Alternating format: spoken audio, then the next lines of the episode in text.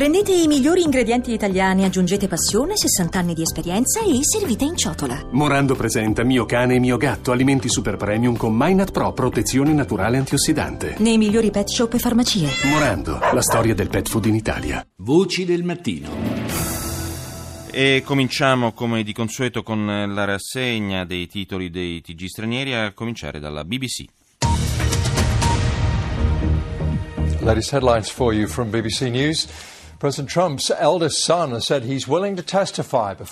Il figlio del presidente Donald Trump ha dichiarato di voler testimoniare di fronte alla Commissione Intelligence del Senato americano in merito all'incontro che lui stesso ha ammesso di aver avuto con un avvocato russo durante le elezioni presidenziali dello scorso anno. Trump Jr. avrebbe dichiarato che l'incontro era finalizzato a ricevere informazioni volte a danneggiare la candidata democratica Hillary Clinton. E poi festeggiamenti in Iraq dopo la proclamazione della vittoria a Mosul da parte del premier al-Abadi. Il premier iracheno ha definito il traguardo un trionfo sull'oscurità e la brutalità del terrorismo. Il comandante della coalizione a guida americana però avverte l'ISIS non è stato sconfitto completamente. E poi ancora un uomo reo confesso di essere l'autore degli ordini utilizzati negli attentati dell'Ira ha detto alla BBC di assumersi la responsabilità collettiva per tutte le azioni condotte dall'organizzazione organizzazione paramilitare nel Regno Unito. L'uomo è stato parte attiva dell'attentato avvenuto nel novembre 1984 a Birmingham dove 21 persone persero la vita. E passiamo a Russia Today.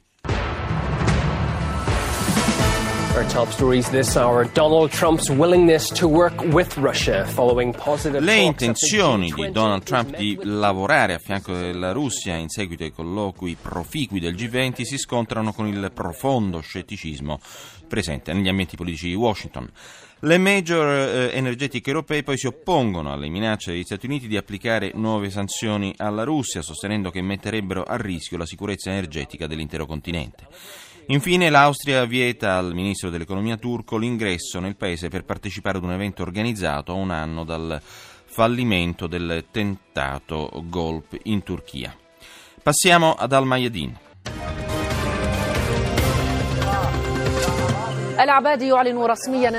Il premier iracheno al-Abadi annuncia formalmente la vittoria sullo Stato islamico a Mosul.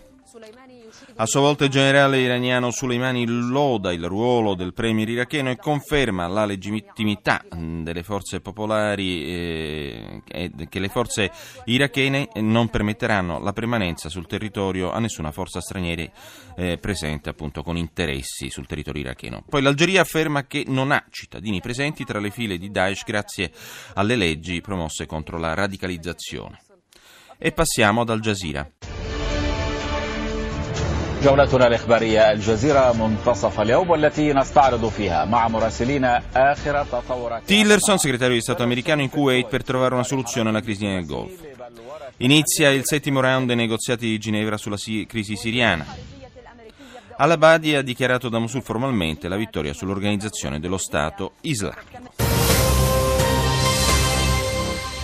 The German government has defended the police operation against protesters at the G20 summit in Hamburg last week. Deutsche Welle, cominciamo con Deutsche Welle, l'emittente in lingua inglese, però appunto di stanza in Germania. Il governo tedesco difende le misure adottate dalla polizia per contrastare le proteste contro il G20 di Amburgo della settimana scorsa. A seguito dei violenti scontri, più di 400 persone sono state arrestate circa 500 agenti di polizia feriti. Il ministro dell'interno tedesco ha annunciato un giro di vite sui simpatizzanti dell'estrema sinistra. E poi il ministro iracheno, il primo ministro iracheno, ha dichiarato vittoria sul cosiddetto Stato islamico a Mosul, a Mosul una grande sconfitta per l'organizzazione terroristica, quella sul luogo dove venne proclamato il califfato tre anni fa. La battaglia per liberare la roccaforte dell'ISIS è durata circa nove mesi. E ancora la Commissione Intelligence del Senato americano è intenzionata a interrogare il figlio del presidente Trump in merito all'incontro che l'uomo avrebbe avuto con un avvocato russo durante le elezioni presidenziali. Secondo il New York Times, Trump Jr. avrebbe incontrato il legale del Cremlino dopo che gli erano state promesse informazioni che avrebbero danneggiate Hillary Clinton. Il figlio del presidente americano ammette l'incontro ma respinge le altre accuse. Poi il ministro degli esteri austriaco Kurz si è rifiutato di accogliere il ministro dell'economia turco Nihat Zeybeshki in, pro, in procinto di eh, visitare l'Austria. Kurz ha dichiarato che la visita potrebbe rappresentare un pericolo per l'ordine pubblico. Il ministro turco avrebbe dovuto partecipare ad un evento in occasione dell'anniversario del fallito golpe contro il presidente Erdogan. E passiamo alla CNN. Hello, I'm John Vos. This is CNN News Now. The New York Times is reporting that Donald Trump Jr. Secondo quanto pubblicato dal New York Times, Donald Trump Jr. era stato informato in merito al tentativo del Cremlino di aiutare la campagna presidenziale del padre. Secondo il materiale raccolto dal quotidiano, il figlio del presidente avrebbe ricevuto un messaggio al suo indirizzo di posta elettronica per fissare un incontro nel giugno del 2016 con l'avvocato russo in possesso di informazioni che avrebbero potuto danneggiare Hillary Clinton. E poi il primo ministro iracheno ha proclamato la vittoria sull'ISIS a Mosul, città rimasta sotto assedio dello Stato islamico per tre anni, eh, o meglio sotto controllo dello Stato islamico per tre anni. L'esercito iracheno nel frattempo continua il lavoro per liberare eh, Mosul dai pochi combattenti e l'ISIS ancora sul campo. L'inviato speciale delle Nazioni Unite, Staffan da Mistura, ha dichiarato la tregua nella parte sud-ovest della Siria tiene. L'annuncio è stato fatto alla ripresa dei colloqui per la pace a Ginevra. Il cessate del fuoco siglato da Stati Uniti e Russia eh, e Giordania la, la, settimana scorsa è entrato in vigore domenica scorsa.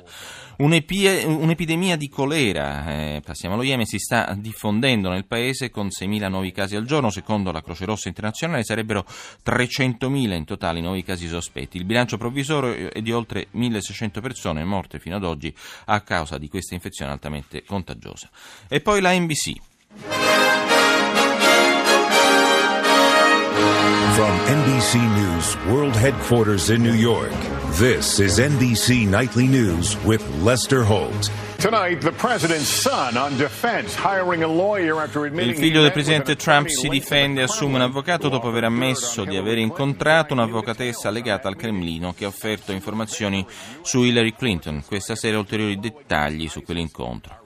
Emergenza incendi è un vero e proprio inferno di fiamme in 11 stati dell'ovest del paese, migliaia di persone costrette a evacuare le loro case in pericolo per via del fuoco. Colpisce e scappa, ripreso da una telecamera, una macchina in Tennessee, investe in pieno un ciclista e poi il guidatore fugge, l'automobilista ora è sotto accusa. Vivere più a lungo perché gli scienziati dicono che una tazza di caffè in più al giorno può avere importanti benefici per la salute. E chiudiamo con eh, CCTV in Cina, la versione del TG cinese però in lingua inglese.